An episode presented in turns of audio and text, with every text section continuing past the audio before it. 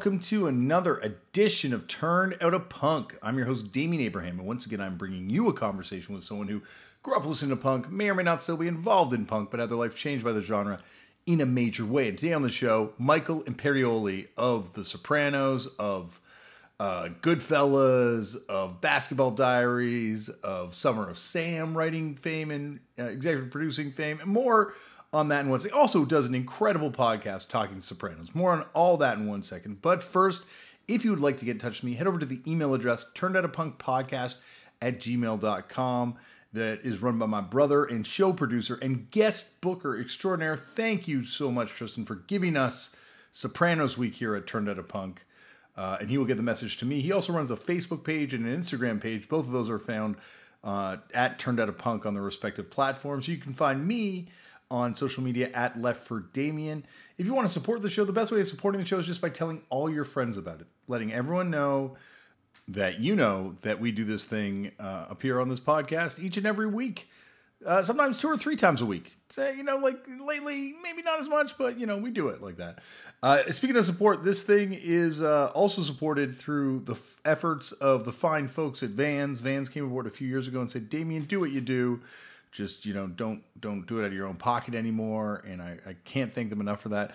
Also can't thank enough the fine folks over there at patreon.com slash turn it a punk who also make this thing possible each and every week. So thank you to both those places for making me able to do this for you. And uh, that is that uh, on to today's show. Today on the show michael imperioli. Now michael is someone who has been making the rounds as of late uh, because of this sort of sudden interest in his musical tastes. And I have to admit that I am very interested in his musical taste, so much so that uh, when Tristan suggested getting him on the show, I was like, absolutely. I saw him, you know, talk about this thing and that thing. And also, I finally got to check out his band, La Dolce Vita, which he is, he goes into the name change on the episode itself, but a band that I never heard before, and, and, and really a great band. You know, here's this guy who, once again, you appreciate this person for one completely different side of their uh, creative output, and then here he is doing something else, you know, equally as kind of cool. Uh, on the other side of things. So, you know, Michael is someone that uh, I was very excited to sit down and talk to.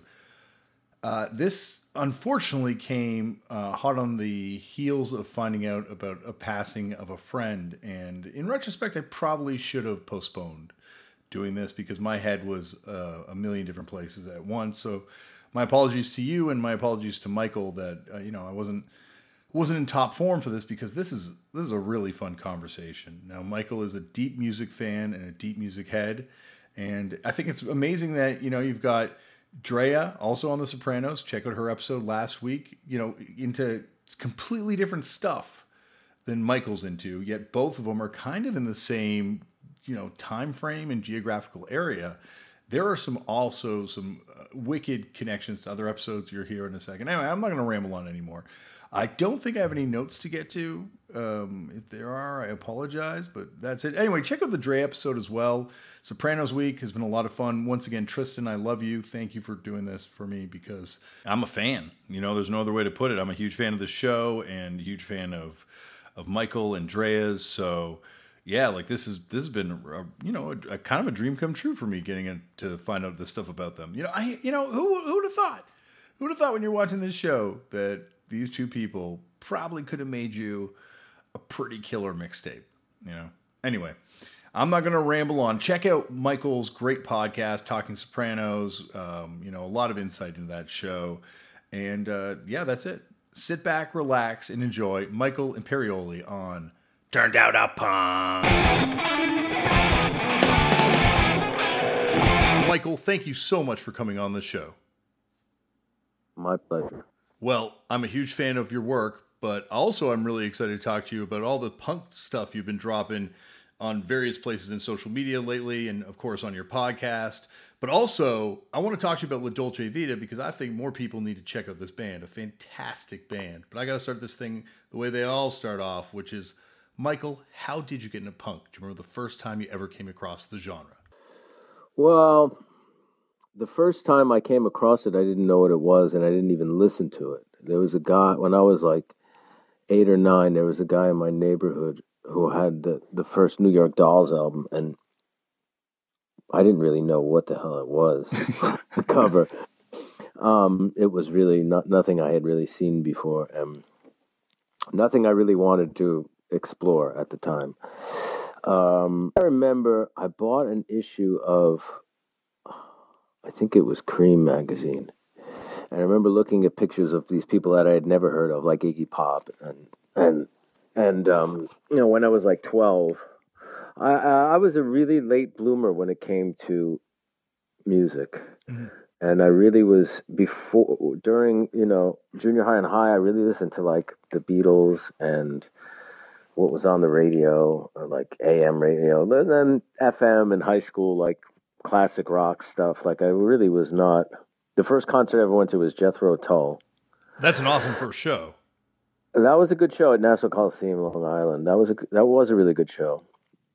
And then I saw, I think I saw Journey on their that big giant tour they had, the Frontiers tour or one of those tours, and then so it really wasn't until when I finished high school, I went to New York City and started going to acting school. And I was in acting school with a lot of people who were most mostly people who were older than me because I was I graduated young. I was like 17 and I was in school with people in their 20s, 30s, and 40s. But I had a friend who's a filmmaker, an indie filmmaker now. His name is Tom Gilroy, and he was a DJ at Boston College, and he had just graduated.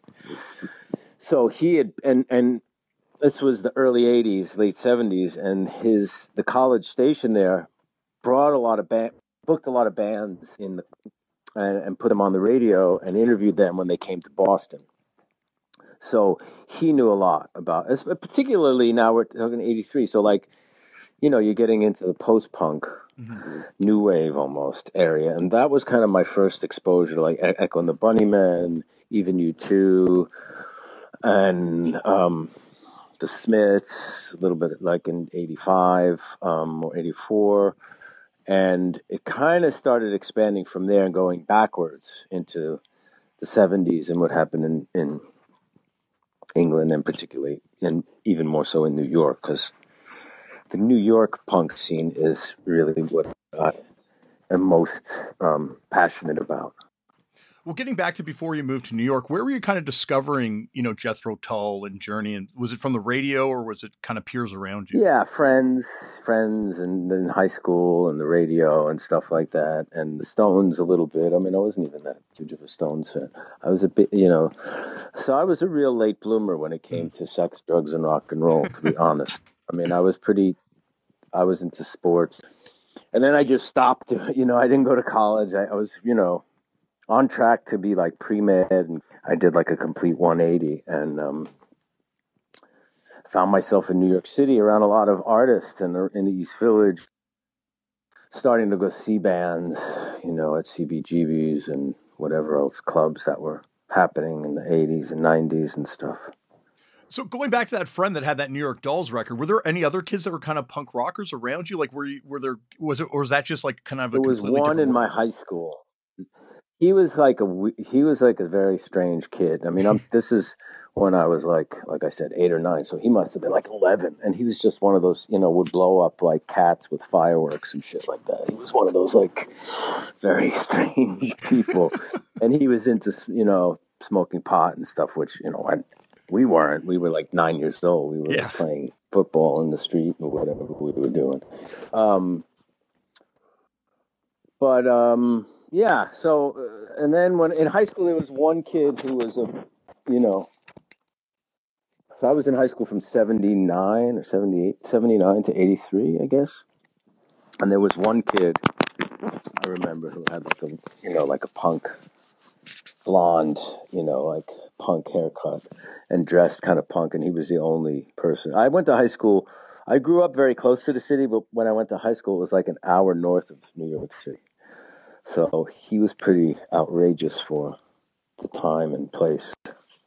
And going back to when you got to the city, what was the first kind of concert you went to in New York?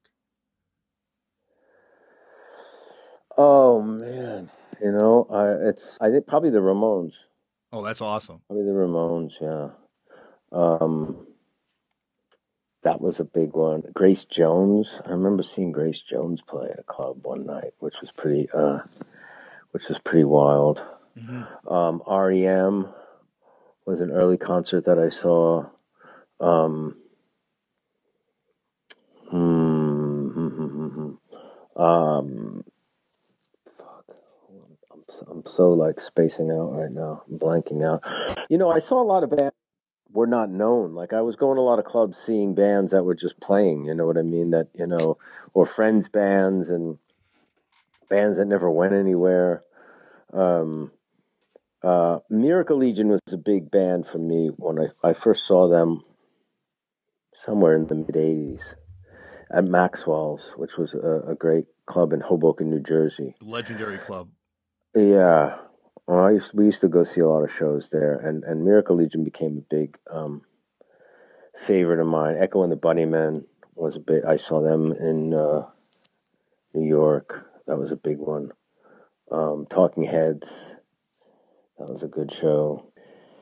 And then you know, then it kind of moved into the more alternative scene, and I, I, I really started getting into it then with like the Pixies, Galaxie 500, and um, bands like that that started getting, you know, that as that wave started. The Smiths, I saw the Smiths in '86 on the Queen is Dead tour. Oh, that awesome. was pretty amazing. That was one of the best shows I, I, I remember.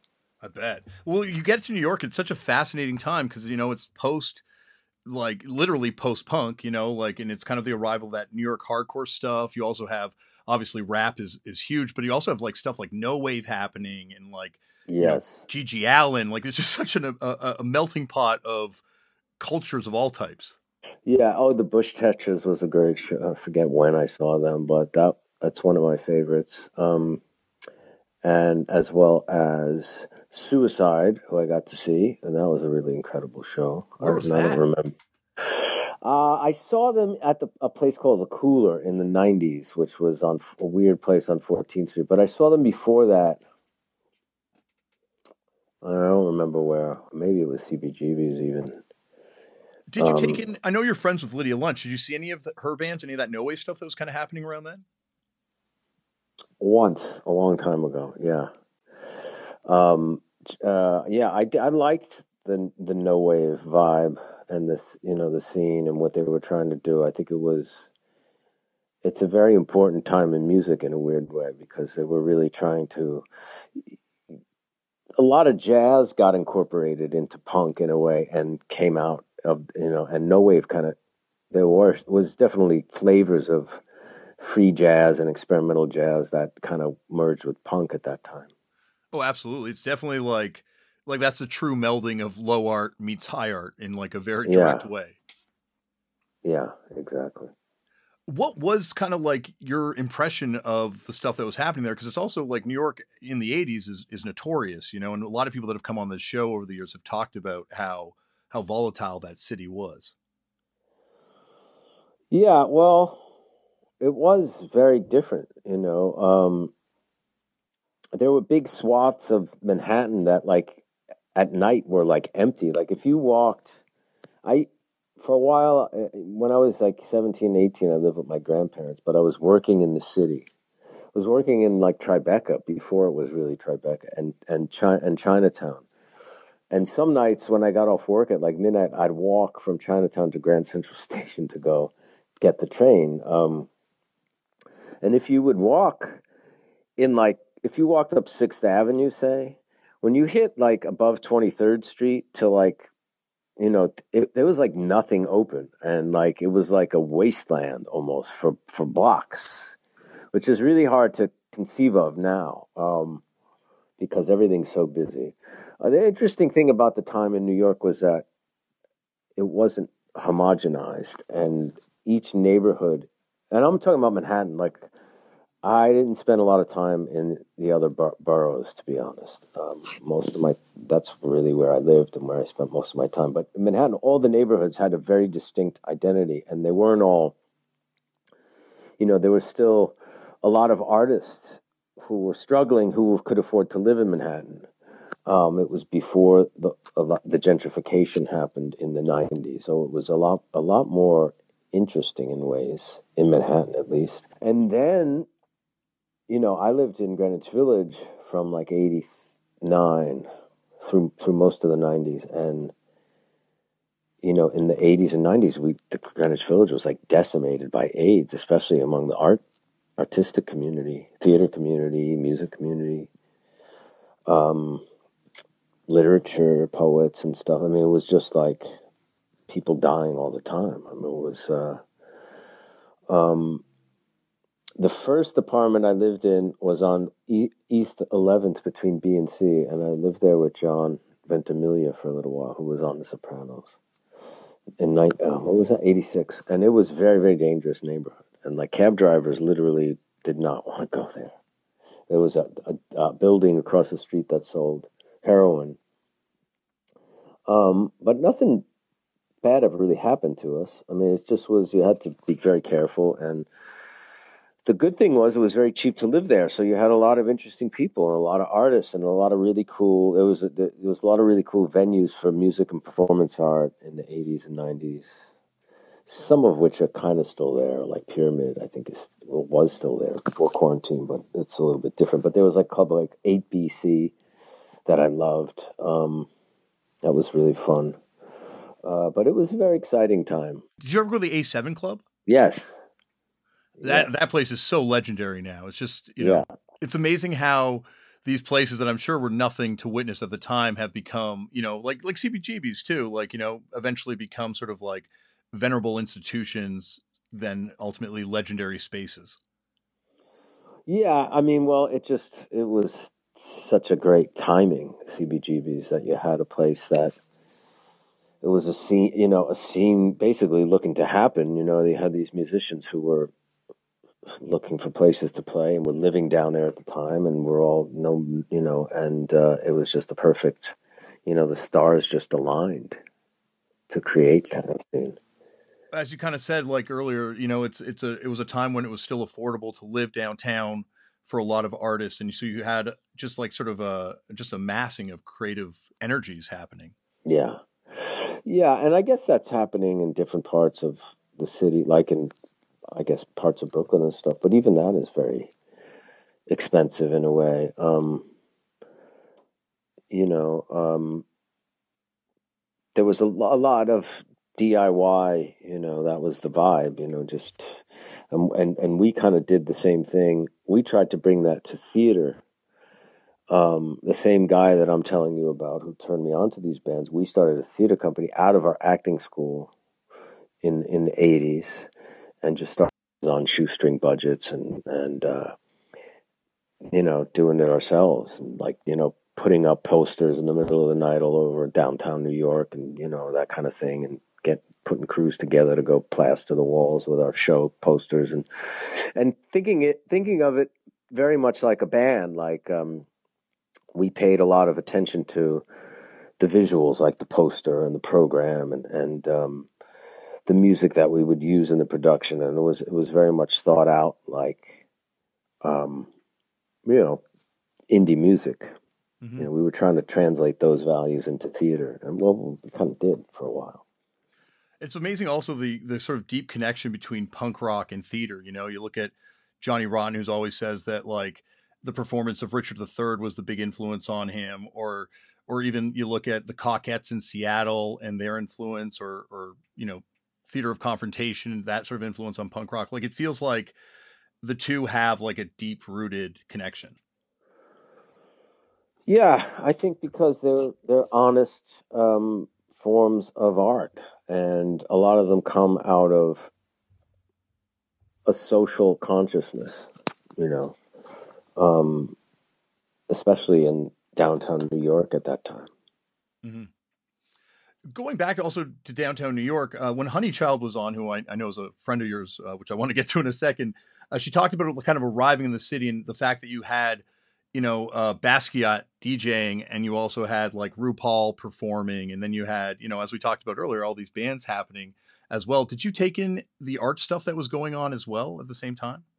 Yeah, it was a lot of fun um, because the art world, you could just go to opening. Like Thursday was, in, especially like in Soho or even in the East Village. Where there was, you know, when a lot of galleries started happening in the East Village in the 80s. In the 70s, I guess it was mostly Soho. And then that got, you know, kind of very high end. But even in Soho, you could just go to an opening. Thursday was opening night. And you get free wine and meet people and um, wander in and out of galleries. I guess they still do that to some extent, but it was very much a scene. And in the East Village as well. Um, and there was a lot of. That's why, like, like Tom and I, who started a theater, we also started a band in, in 1986. Like, it was pretty much a no wave um, uh, post punk kind of thing.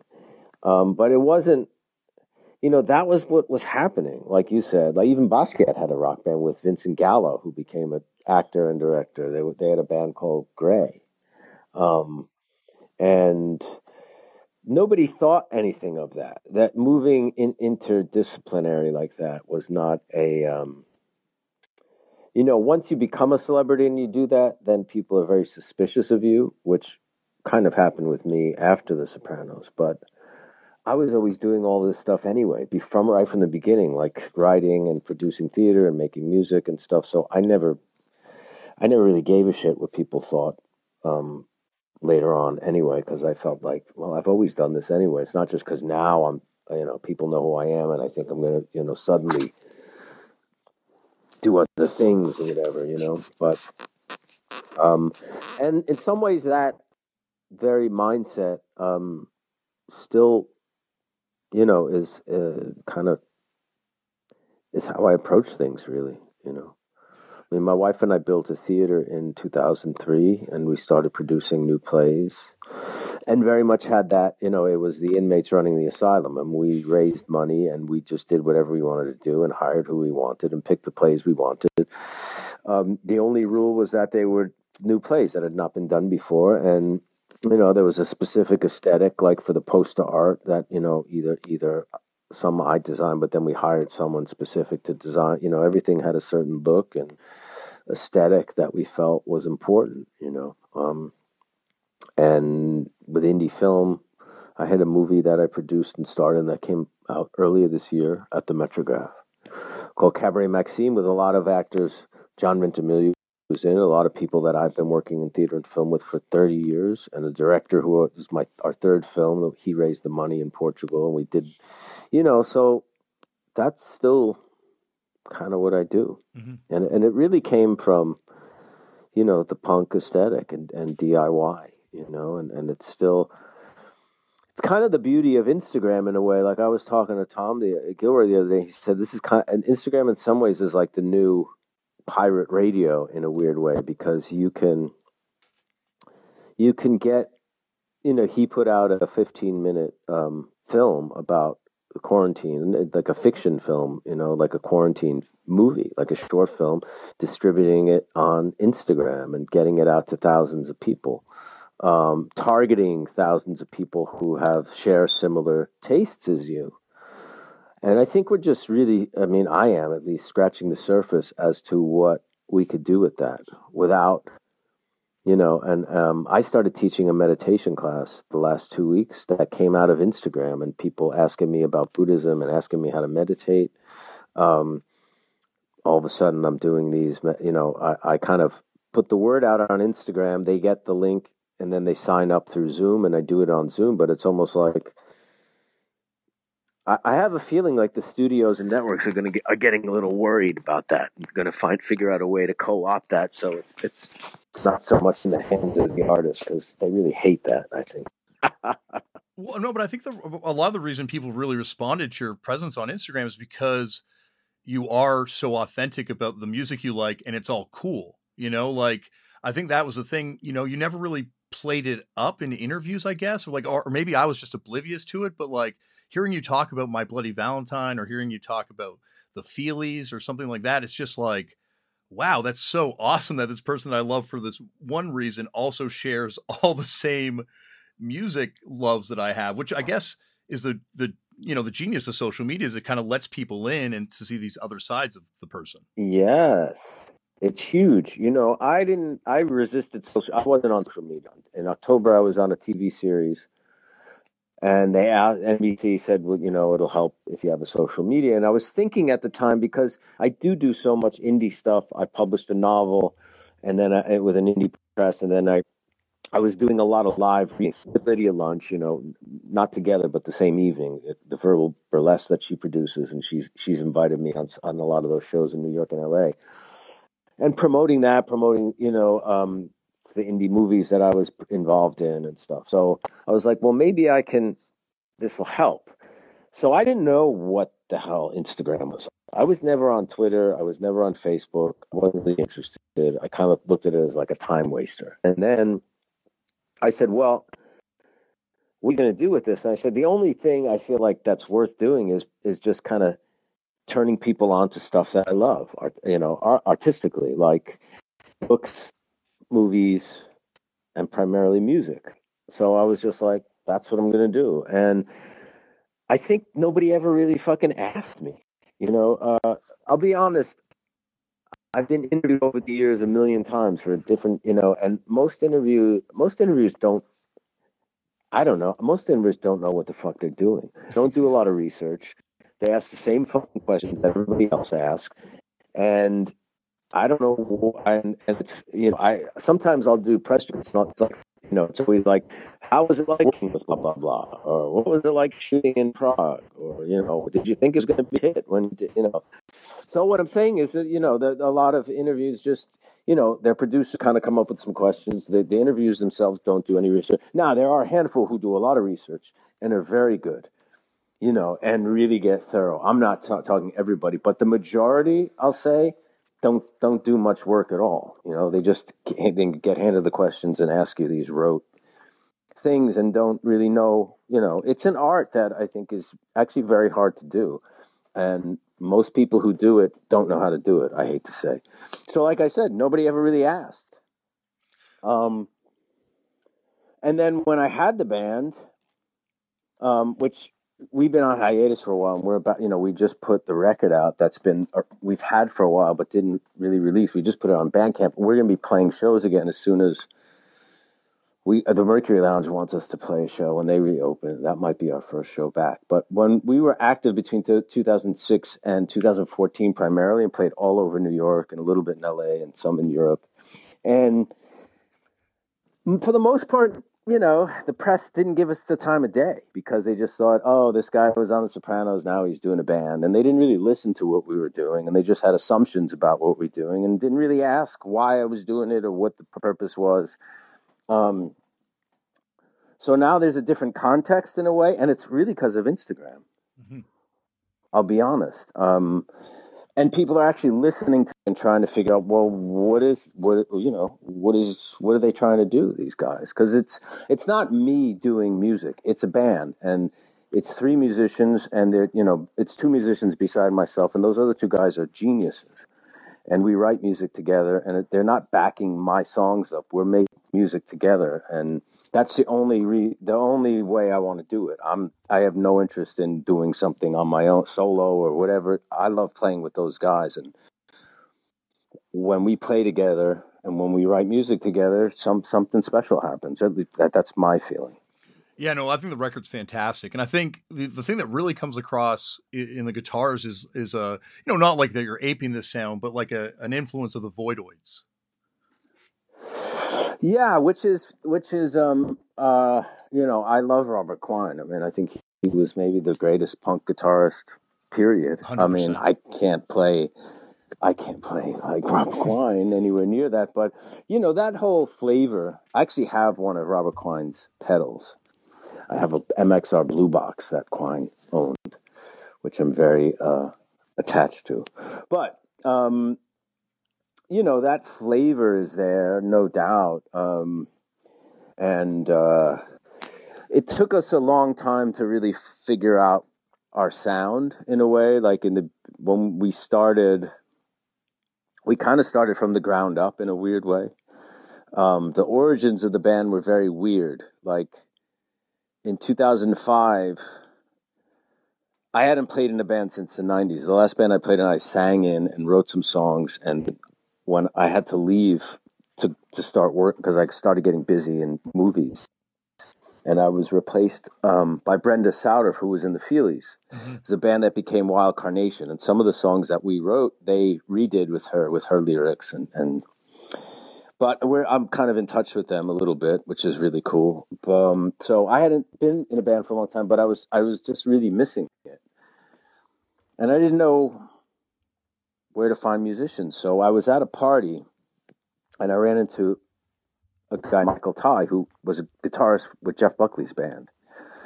But Michael was an actor uh, a long time ago. So when Michael was 18, I was 25, movie together called Postcards from America, an indie movie. And Michael's younger brother played his character as a boy. His younger brother was Olmo, who was eight years old. So I'm at this party, and for some reason I asked about Olmo. And Michael said, "Oh, Olmo's a drummer, and he works at the Strand bookstore." And I, I hadn't seen Olmo since he was eight fucking years old. I didn't know what kind of music he played. I didn't know what he was like, but I got it in my head I had to talk to Olmo. So I started going to the Strand because in the Strand bookstore they wear name tags. So I'm like, I'll just find Olmo because he's going to be wearing a name tag. Mm-hmm. Well, I couldn't find him, and I started going like once a week for a while and could not find Olmo. Finally, I asked someone and I, he said, "Oh yeah, he works in the West." I wrote a note. I said, "You know, it's Michael Imperioli. I ran into your brother. I'm looking to play music. I heard you're a drummer." So he calls me. He says, "Oh, my best friend from high school is a bass player," and that was it.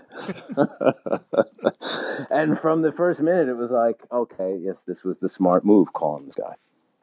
But they're the but Elijah and Olmo are very.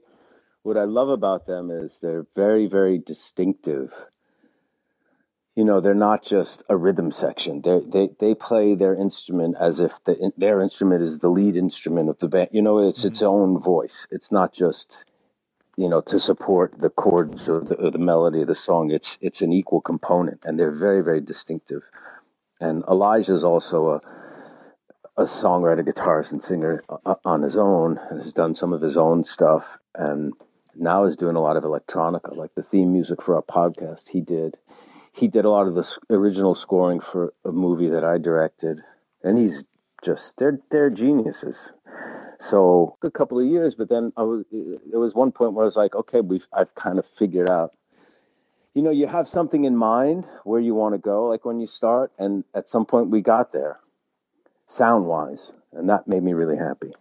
Oh, the band's fantastic. But you know, you mentioned like you know, obviously the influence of of Robert Quine and, and kind of you know as you said off the top the kind of period in New York which is something that you kind of throughout your career you've kind of been involved with like I've basketball diaries summer of Sam and, and of course your book which you talked about too what is it about that era do you think yeah there's kind of there's a freedom to that era you know and there's a there's an energy and a passion and there's a an immediacy um, there's a freshness, a newness. There's a danger to it. Um, at least in my mind and how I see it, you know. Yeah, definitely.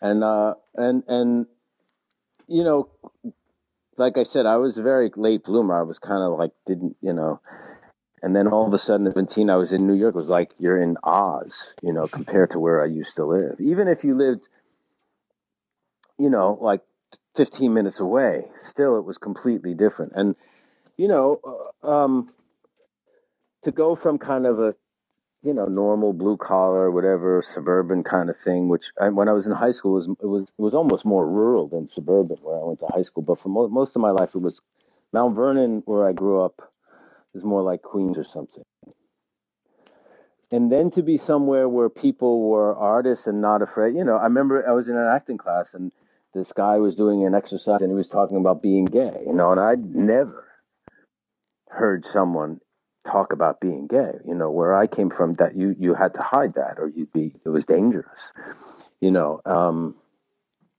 and just people having the freedom to be who they are and express themselves how they wanted you know that was very exciting to me you know, at that time.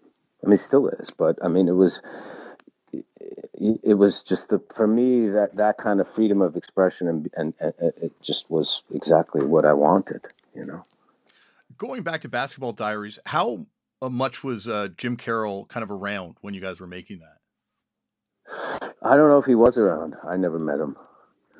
You know, um, that was a bit of a disappointing experience. I mean, I liked working with Le- uh, Leonardo DiCaprio. I thought he was really fun and really good, but um, I wasn't too fond about the director. I, I, didn't. I didn't feel like he. I, I didn't feel like he really uh, understood the material as well as he could have. To be honest, I think you know, um, he wasn't from that world. You know, um, and and to me it showed you know or you don't have to be from that world but you have to really you know not not just on the surface of this you know kids who were taking drugs and getting into trouble and stuff like that you know you um, I think Leo's performance is very good. I mean, he's an incredible actor, and he did a great job. And he, there was a lot of good actors, but I think that movie could have been in the right hands a much better movie had you like seen Jim Carroll play before, or had you been a fan of his work before that? Um, I knew his work. Yeah, I mean, um, um, I knew the book, you know, for yeah. for years, and I thought it was a really good book. Uh, but I I had never seen him play. You co-wrote Summer of Sam. Yes, I did, and executive produced. And here we are again talking about that era. What was it like trying to capture that era, you know, on on paper and then seeing that translated to the big screen, you know, I, I think that movie holds up too. You know, I, I really enjoyed it when it came out. Well, we saw the Metrograph did a 20th anniversary. 20th? Yeah, in, in 2019.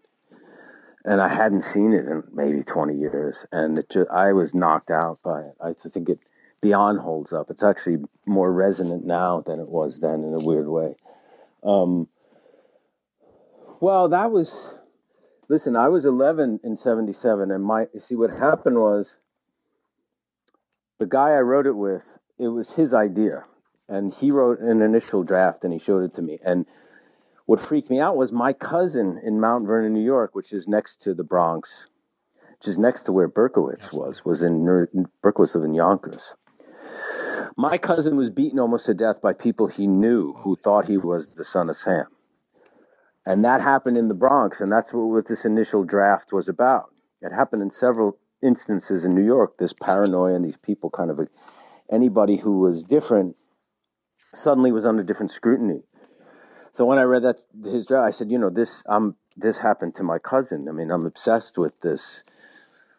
So we started writing together, and I was originally going to direct it, and I brought it to Spike, and he was going to executive produce it, but we couldn't get a deal with me as a director. So then eventually he, he wound up directing it. But that year, 77 was, there was blackouts, there were riots, loot, you know, uh, in the midst of all these blackouts. Um, Elvis died, you know, the Sex Pistols, I think that was the year they toured. Punk kind of was hitting. Disco was at its height. I mean, the sexual revolution. I mean, it was a, the Yankees won the World Series. It was this very, and it was really hot that summer. It was just like, just a weird um, mix of things that were going on at the time. And then you had this killer, which you've never really had again in New York, this serial killer that people were afraid of and not going to discos and not, I mean, it was a very weird time, mm-hmm. you know we talked about it earlier, but I just kind of want to get your story because I just read today that you met Honeychild on the subway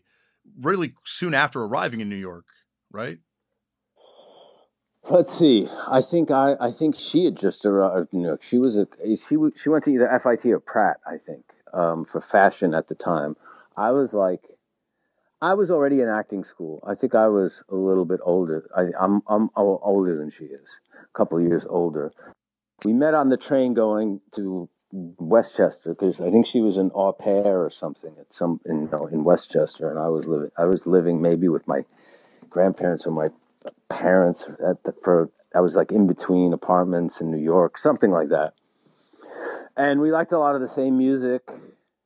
I think she was really into The Cure at that time, who I I was not, and but I started liking them because of her, and uh, and then I didn't see her for years, for like I was at pianos for I think we had just done a show and then she didn't know we were there and I went to the bar and she, you know and then she came up to me and I was like uh, and then you know, she told me she was making music, and I started listening to her stuff, and I love her music. I think it's just really, I think it's really honest and beautiful, and there's like an innocence to it and a rawness, and um, doesn't surprise me because she's was a um, as a teenager just brilliant and inspired and unique. Well, just something about this kind of music or this culture that just attracts so many interesting people that wind up doing fascinating things. Like here, the two of you are, you know, Jim Jarmusch, you know, obviously as well. Like, you know, there's just so many people that kind of come out of this and wind up doing fascinating things all over the map in, in pop culture. Yeah. It's, I think as an, as an art form and as an expression, you know, uh, it punk can hold as much as you want to give it. You know, it can be very kind of, it can be very like the dictators and about wrestling and about very pop culture, comic booky type of, you know, things, or it could get very intellectual and esoteric and, you know, it could be, you know, complex musically like television or, you know, rhythmically like talking, you know, it'll, it'll hold a lot of different, uh, a lot of different approaches. You know what I mean? mm-hmm. and and it can hold a lot of emotion. Going back to the Wild Carnation, did you guys play any shows? No, we never played shows. We just were writing, and um, you know, I I had just start. I started working. I think I had to like leave the country or leave, leave New York for a long period of time, and I think I was, uh, you know, I had never the band that I was in with Tom. I played guitar, and I had never sung in public. And it was one thing writing songs in the studio with them and singing, and I, I think part of me was just terrified to eventually have to do that on a stage. But uh, you know, that's just the way things were. I mean, I couldn't. I felt I couldn't be consistent at the time with them, and they really wanted to be. And I, I think I was going away for like three months or something. So, you know, that it just kind of, I just let it go it's interesting that you'd have stage fright over singing in a band, yet you're no here you are doing all this theater and and acting at this point. You know, it's it, why do you think that is that the two worlds are different? Yeah, it's a good question. I don't know. I mean, I guess because I just had more experience by then as an actor and had just been doing it for a long time. Although when I started acting, you know, it, it was uh, terrifying as well. You know, I mean, it was very terrifying to be in front of a camera for the first time, or be on stage for the first time, or do a scene in acting class for the first time, because you're putting yourself out there. You know, there's nowhere to hide really. Mm-hmm. You know, it's you, and you know, and the same same thing with kind of being a singer. I guess it's you know, there's really nowhere to fucking hide. You know, if you're a painter, you don't even have to show up at your exhibitions you know you know if you're an author you don't you know you don't have to be there when people are reading the book you know but you know for acting it's like go on stage it's like that's it they're right in front of you um they chris uh, uh, uh from wild carnations actually has some of the demos and stuff which was interesting because i you know he sent sent it to me uh he came to one of our shows at don hills and then sent me the demo. He still has them, so that was kind of cool to actually hear hear what we were doing. You got to put them out. Yeah, yeah, maybe you can ask him because they're his songs, really. So is it the same sort of vibe as they what they would go on to do? Is it sort of like that power pop kind of? Uh, yeah, yeah. I mean, some of this the they were just uh, they kept the music which they were writing and um, you know, and Brenda wrote her own lyrics and came up with her own melodies and made made made them hers, and they're beautiful. You know, they're yeah. really the the three of them are great uh, musicians. Oh, really fantastic great. band! Were you like were you a fan of the Feelies? Yeah, very much so. And and Yung Wu, which was their side project. Uh, Yung Wu actually did a benefit for our theater company once at Maxwell's. Oh, that's awesome. Um, but yeah, the Feelies were. Um, tremendous band. Yo La Tengo, another band from that kind of milieu. Yeah, like it's kind of like was it like Coyote Records? I guess was that label that I think Yo La Tengo was on, and and did uh, I think a Feelies was on a compilation they put out at least and stuff. It that makes like, sense. That makes sense. Yeah. It feels like there's like a real distinct kind of sound to what was going on around Maxwell's around that time. Yeah, and it was you know, REM kind of fell into that. Yeah. Um, Peter Buck was a big Feelies fan. I think they had a. I think the Feelies really influenced REM uh, in a big way, actually. Um, but uh, yeah, there's that sound, and then Galaxie 500 came a little bit after that, but that was a big band for me, and and um, really influenced band sound. I mean, which we started out as La Dolce Vita, then we changed the name to Zopa, but called our album La Dolce Vita just to confuse things, confuse people. It's because La Dolce Vita, there were other bands called that, and it just didn't. So we just said, let's just call it something else. But I think we're, just, we're you know, when we play out, it'll just be Zopa. But the trio of of um, as I, Galaxie 500, the three of them were all very distinctive musicians. Like Naomi Yang her bass playing, like her tone on bass and the way you know her melodies and stuff were just very original. And Damon Krukowski, the way he used cymbals, man, was just I remember just for the when the first couple times I saw them, it really blew my mind. And the sound that they created as a trio was just so big, um, and simple, but you know, big and and and potent. Um, and definitely you could hear some of that in, in some of our songs. Yeah, there's like a you know, is that pre Nirvana kind of American college rock or alternative yeah. music back then? It's just it's such an incredible yeah. sound. Yeah, and it was um it was important to us, you know, at the time. You you've opened for Guided by Voices before, right?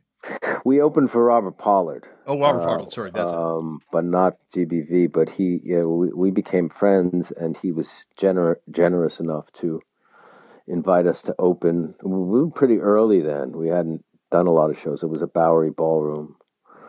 My wife and I had Robert Pollard's first art show at our theater, Studio Dante, which were all the a lot of the original collages that are his album covers and the original ones that he made that they made the album covers off of that we we this we did an exhibition of all that stuff. Because um, all those all the artwork is his collage work.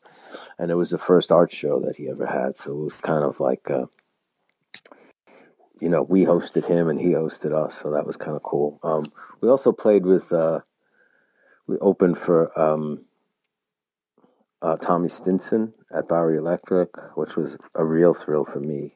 You know, um, played with Steve Conte a bunch of times.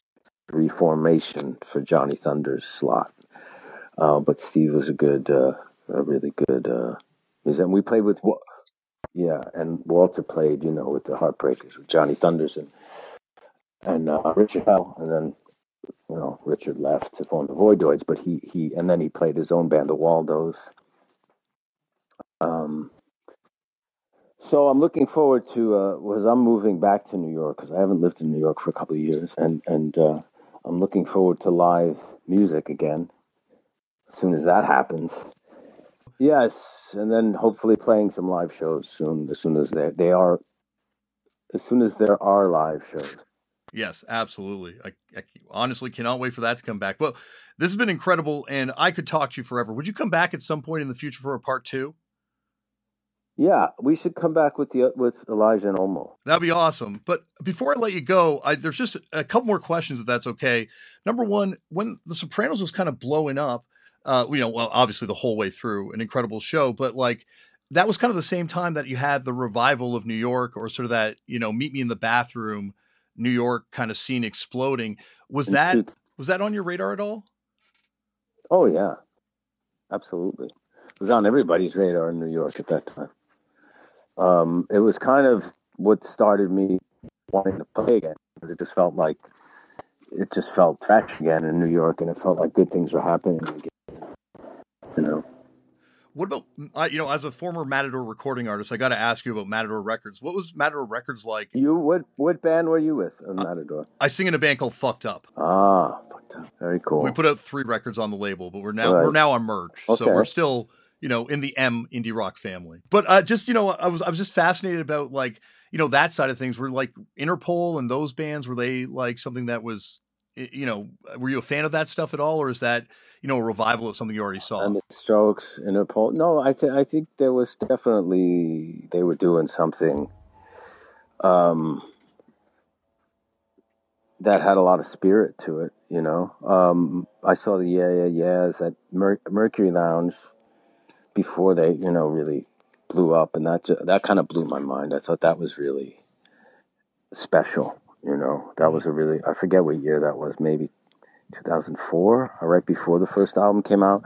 But that was, you know, you knew right away that there was something very uh, original happening there. You know, but the, just the way Nick plays guitar and and and, and uh, her her presence and delivery and all that. Yeah, absolutely. And, and Nick, once again, here's another person out of punk rock. You know, played in a bunch of hardcore bands and punk bands over the years. You know, it's like that was almost like another mm. punk revival. Yes, it was. You know, and it was a New York revival, and it was and and it, and it was a direct link to that scene. You know, and it was people who discovered that scene as young musicians and and decided to make it their own. You know. Well, one last question before I let you go, and that is being that this is turned out of punk I got to ask you about this Green Day Sopranos uh, thing that's kind of become the talk of the punk world in the last few weeks. Uh, so weird, man. You know, I posted a picture of me and Jim, right? Yeah. At a at a benefit. He was we were doing a benefit for my theater, and it was, we were all signing a guitar. So I'm holding this. I think it's a Les Paul for him to sign, and Jim listened to like just you know in the comments, and I answer a lot of comments, you know, but for better and for worse. Uh, and I said he liked Green Day, and they're like, really? And for some, yeah, because he he was at work all the fucking time, you know, so he spent a lot of time in his trailer, and he put in a turntable and big giant speakers. You know, most you know movie set trailers has like a you know they would have like a CD player or something, you know, DVD player and you know whatever system. He actually bought like a turntable and these big speakers and installed it somehow in his trailer. So he had vinyl in his trailer. And I remember one day, you know, because we both liked Green Day and we he had Dookie and we were just sitting there, you know, listening, rocking out. And you know, I told this fan. You like Green Day? Was like, what record? I said, you know, he had the, you know, and people were kind of like surprised. I guess you know, you know, the, Jim and I were a lot closer in age than our characters were. You know, um, we weren't that far apart, and, and, and we were both. Uh, you know what I mean? In in the show, he's much more of a father figure, but in life, we were, that wasn't our relationship by any stretch of the imagination. It was actually when we first did the show, I was already married with two kids, and he was single and had no kids. yeah. So, it, you know what I mean? Um, so people, I guess, think t- they kind of confuse him with Tony Soprano and think he was, you know, whatever they think Tony Soprano would listen to. So, and all of a sudden, I started seeing these different, you know, news outlets and music outlets picking up the story, which I found very bizarre. That, I don't know. It, it's it is kind of weird, but I guess it's uh it's kind of cool. Would you ever throw on like the television record or, or anything like that in there too? Well, I wasn't always hanging out in his trailer. I mean, I don't know if I mean that was his that was his thing, but you know, I had uh, you know my own stuff that I would listen to in my you know my trailer. But um, he, you know, the idea of putting you know a turntable, having vinyl in there, never, never. I, I, I didn't spend as much time. Like he practically lived there. You know what I mean? I didn't spend as much. Uh, as much time on set as he did. I mean, although there were times when I did was there a lot, but you know that was practically like his house. I think it's the thing that is Green Day of all bands, you know, and I think that's the thing that like sort of took off in punk rockers' imagination. Like, I wonder if he liked Rancid, or I wonder if he heard the Plunk record before that, or well, know, they were really huge at the time. Yeah, yeah, absolutely. You know, I mean, then they had the show on Broadway. You know, it was a big time for Green Day, and uh, you know, so I don't think he was much. Uh, I don't think he was a huge punk fan. I can't. I don't remember him listening to other, you know. I mean, maybe a little bit more mainstream rock than. I mean, probably Green Day's like. That's the the punkest or punkiest he got, probably. Yeah, of course. Well, anytime you want to come back here, Michael, and talk Green Day or Lydia Lunch, we, the door is always open. This has been incredible. All right, man. I appreciate it. Thank you, Michael, for coming on the show. And you heard right there, Michael will be back for a part two at some point in the near future. And there's a lot of stuff I should have asked him about. Miracle Legion. He brought up Miracle Legion. I didn't even go in on that. Incas Records, the uh, label that put that out. Oh, I'm obsessed with it. Uh, anyway, anyway, um, thank you, Michael, for coming on the show. That was ridiculous. That was a lot of fun. Um, and, and he'll be back for a part two at some point in the near future. Speaking of the near future, though, next episode of the show coming up this weekend, Joe Wong of the Trap Set and has a, an incredible podcast where he talks to drummers, an amazing drummer, has a brand new solo record out on Decca, produced by friend of the show, Mary Timony. And uh, this is a fantastic episode. I even remind him about being in a legendary garage rock band. It's a fun one. It's a good episode. Uh, Joe is someone who is an incredible, incredibly insightful person, and so you know, kind of a kind of a, a dream guest to get on the show. We go deep.